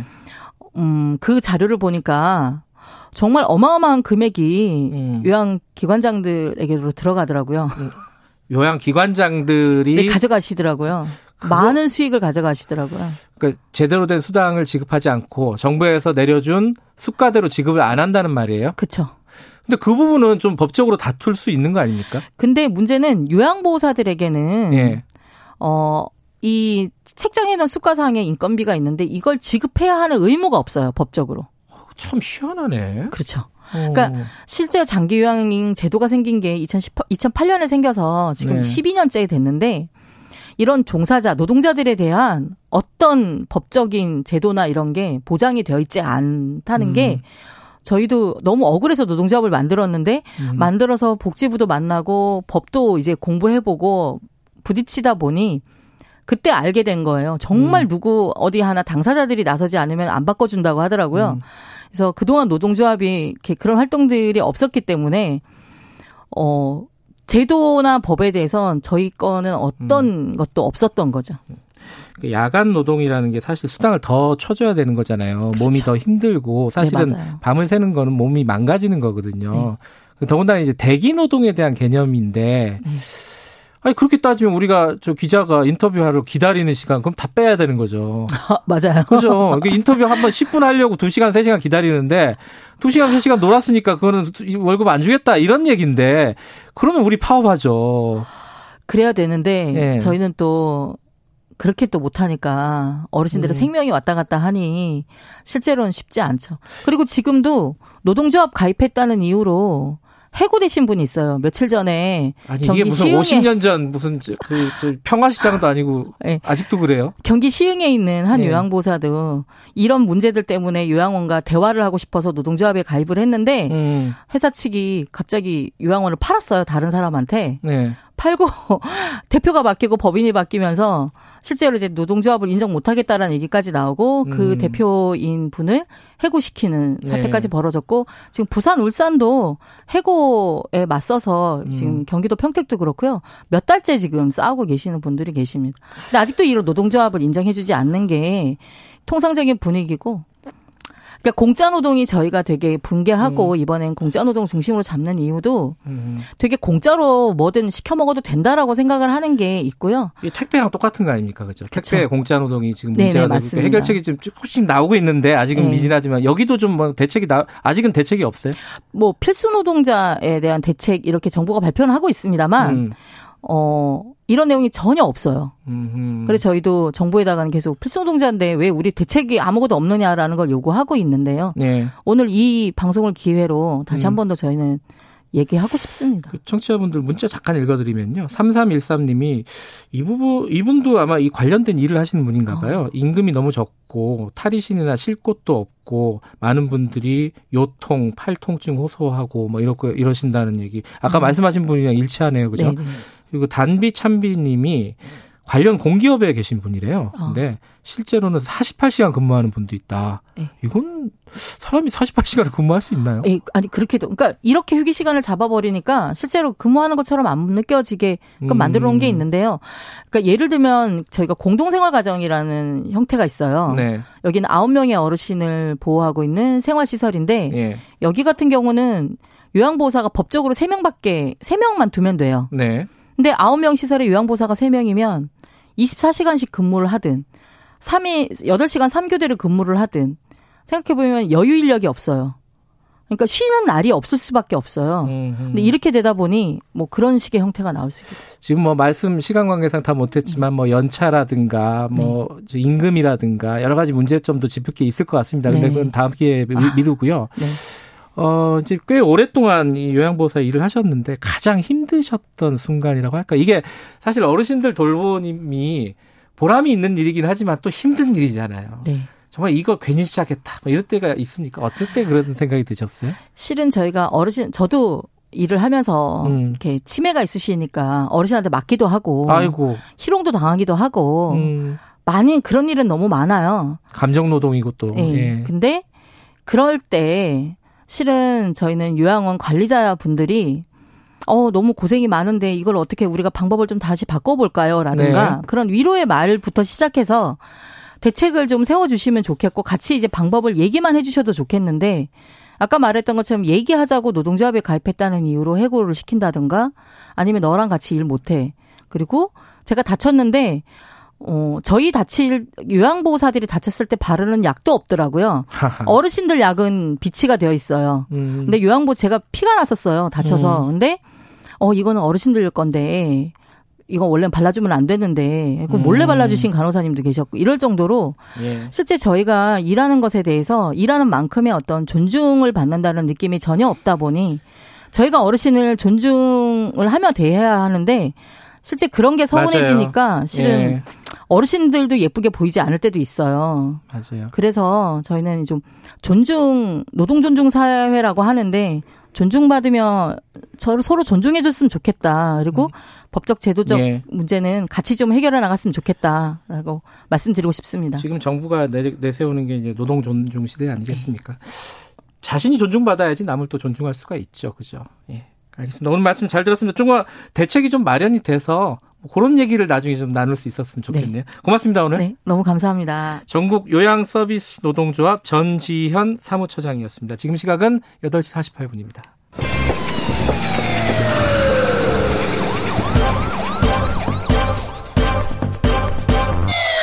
김경래의 최강 시사. 네, 올해는 코로나19 때문에, 어, 부처님 오신 날 연등회 행사가 이제, 뭐랄까, 좀 축소됐었죠. 근데 이 연등회 행사가 유네스코 어, 인류 무형 문화유산으로 등재될 거라고 합니다. 어, 뭐, 우리한테 굉장히 기쁜 소식이고 어떤 의미가 있는지, 어, 얘기를 좀 들어보죠. 전 문화재 위원이셨습니다. 한양대 김용덕 명예교수님 연결하겠습니다. 교수님 안녕하세요. 예, 안녕하세요. 이 연등회를, 어, 등재 권고했다. 이건 등재가 되는 거예요? 아, 곧 등재되는 것은 아닙니다. 어. 여기서 권고라는 것은 네.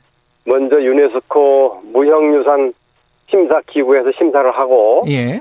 등재할 만한 가치가 있다고 평가를 해서 예. 본회의에 상정하는 절차입니다. 여기 예, 권고를 받은 종목은 예. 특별한 사유가 없는 한 최종적으로 등재되는 것이 상례입니다. 아, 특별한 사유가 없으면 이제 등재가 되는 거네요. 이게 예, 예. 사실 우리 같으면은 뭐 아리랑 뭐 이런 것들도 문화유산으로 등재가 돼 있잖아요. 예. 이 어, 연등에는 어떤 게 굉장히 그 외국에서 보는 건데 어쨌든 어떤 예. 의미가 중요하다고 생각해서 이걸 어, 인류 문화유산에 등재를 하려고 하는 걸까요? 어, 되게 그, 각 나라에서 네. 이제 대표 종목으로 2년에 한 종목씩을 신청하도록 합니다. 네네. 어, 신청된 종목은 이제 심사국에서 심하, 심사를 하고 네. 이제 그 각국 유엔 대사들이 모여서 네. 최종 의결을 거쳐서 확정하게 됩니다. 예. 금년에는 12월 14일부터 17일까지 예. 파리 유네스코 본부에서 회의 일정이 잡혀 있습니다. 그러니까 이 연등회라는 게 어떤 예. 측면이 의미가 있을까요? 이게 이제 아, 뭐 행사들은 굉장히 많잖아요, 우리나라에도. 예, 예. 그 연등회는 그 아시다시피 예. 그 석가모니 부처님이 탄생한 날을 기념하는 행사입니다. 예. 에, 문헌상으로 보면 이게 겨- 신라 경덕왕 6년에 네. 서기 한 866년인데요. 예. 왕이 황령사로 행차를 해서 예. 간등하고 문무백관하고 백성들에게 잔치를 베풀었다는 기록이 있습니다. 네. 그러니까 약 1200년이 넘는 아주 오래된 축제가 되겠습니다. 음. 어, 그리고 이제 유네스코에서 이거 문화재를 지정할 때는 네. 일정한 기준을 요구하거든요. 예. 그 기준이라고 하는 것은 이제 역사성, 공동체성, 창의성, 음. 또 국가의 보호 육성 의지 등을 보게 됩니다. 음. 그 연등에는 뭐 종교와 나이, 성별을 넘어서 예. 일반 대중들이 폭넓게 참여를 합니다. 예. 어, 세대에서 세대로 전승되는 음. 공동체성, 역사, 연속성을 가진 우리 민족의 대표적인 축제라고 하겠습니다. 이게 그 유네스코 인류 문화 무형 문화유산 여기에 등재가 되면은 예. 어떤, 어떤 게 좋아요? 뭐 좋은 게 있습니까? 어, 우선 예. 그, 이, 세계인들이 우리나라에도 이런 훌륭한 뭐 문화재가 있다는 사실을 알게 될 것이고요. 예. 그런 문화를 가진 그 우리 나라의 문화 우수성을 네. 어, 널리 알리는 계기가 되겠습니다. 음. 음. 이게 뭐 그 어떤 지원이라든가 이런 것도 있는 건가요? 그 유네스코에서? 아, 특별한 지원은 없습니다. 아, 그런 건 없어요. 예. 음. 근데 요번에 보니까 북한이 한복을 올렸다 그러더라고요. 근데 그건 또 불가 판정을 받았다고. 이건 왜 그런 거죠? 아, 예, 그 무형유산으로 등재할 때 예. 이제 특정한 음식이나 예. 무슨 옷 물건 같은 것을 등재를 받지 않습니다. 아, 원래요? 어, 예, 오. 예. 예를 들면 이제 일본의 스시가 대표적인 일본 음식인데 예. 등재 받지 않거든요. 음. 우리나라도 이제 김치를 등재할 때 네. 김치라고 하면 그 특정 음식이 되기 때문에 예. 에, 김장 문화 아. 라고 신청하겠습니다. 아하. 이제 김치는 단일 음식이지만 예, 예. 김장 문화 그러면 김장 담그는 문화거든요. 이제 음. 이웃이 모여서 김장을 하지 않습니까? 예. 또 그것을 이제 이웃끼리 서로 나누어서 먹는 예. 공동체성을 본 것이죠. 음, 그 아까 제가 말씀드린 뭐 예를 들어 아리랑 같은 경우도 그 노래 하나가 아니라 그 노래를 부르는 우리나라의 어떤 문화라든가 이런 게 그렇죠. 등재가 예, 되는 거군요. 문화의 정체성이죠. 음, 김장도 김치가 아니라 김장 문화 이게 김장 이제 문화로 등재했습니다. 음, 등재가 되는 거고.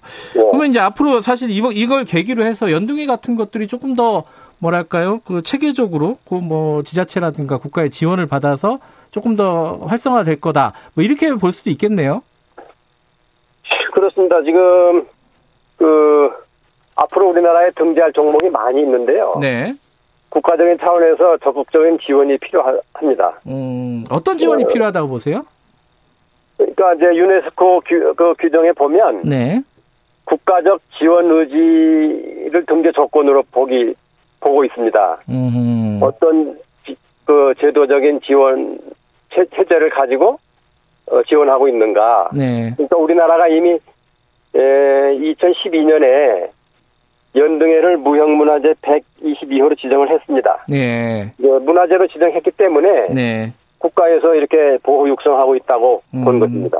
어쨌든 뭐 어, 연등회라는 우리나라 행사가 어, 문화 인류 문화유산 어, 문화유산에 등재가 됐다는 건 뭐 반가운 소식이네요. 오늘 설명 잘 들었습니다. 고맙습니다. 예, 감사합니다. 예, 한양대 김용덕 명예 교수님이었습니다. 아까 어, 요양보호사들 얘기를 잠깐 했는데 청취자분 중에 이런 말씀을 보내주신 분이 있네요. 어, 힘들면 관두세요. 이런 말씀을 보내주셨어요. 참, 이 좀, 거기에 대해서 밑에 다른 분들이, 어, 힘이 들어도, 어, 할 말이 있으면 하는 거 아니냐, 뭐 이런 말씀도 보내주셨어요. 저도 맨날 힘들다고 생각합니다. 일하면서. 아, 관둘 수 없는 일들도 많이 있죠. 너무 각박하게 말씀을 해주시면은 서로 상처가 되지 않을까, 이런 생각이 들었습니다. 기분이 좀 안 좋아서 말씀을 드렸어요. 자, 11월 18일 수요일입니다. 어, 김경래의 최강사 오늘 여기까지 하고요. 어, 저는 뉴스타파 기자 김경래였고요. 내일 아침 7시 20분에 다시 돌아옵니다.